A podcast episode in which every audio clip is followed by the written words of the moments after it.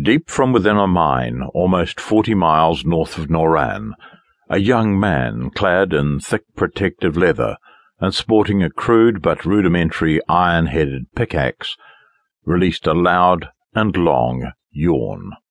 He then removed one of the leather gloves that kept his hands from being cut as he gathered up the jagged bits of iron ore his pick knocked out of the dark wall.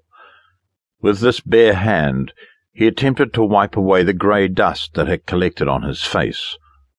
To his left were three other young men, all about the same age and all similarly attired. To his right was an older gentleman, who, even though he wore the same uniform as the young man and his companions, closely examined the wall to determine where those who were using pickaxes should next demonstrate their pick wielding skills.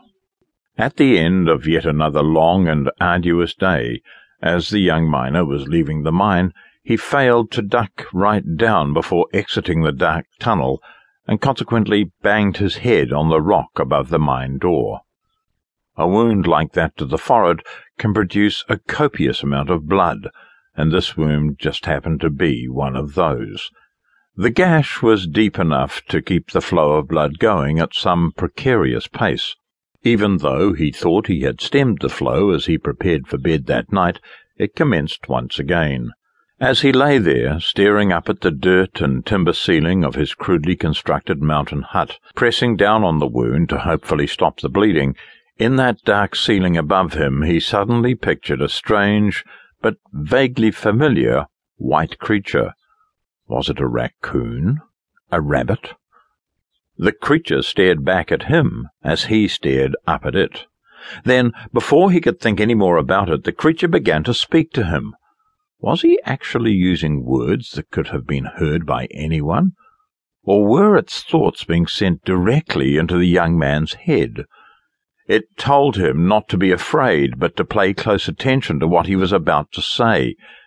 It then began to tell him about the Creator's plans for the people of Betrovia it told him that Othlius was going to send the advocate, who, through the performing of amazing deeds and powerful preaching, would remind the people of the soon return of the Lathrées, the lord of the great forest. The creature then declared that the Creator had appointed the young miner to be a messenger of this good news, and to deliver it to all who reside in the great forest. He also said that if the miner responded positively with all his heart to this command, he would be rewarded dearly for his obedience. The young miner continued to listen, enthralled not only by the powerful words, but also by the calm, loving, and peaceful way in which the creature delivered them. But before he could voice any of the questions that were racing through his mind, the serene, white face quickly vanished.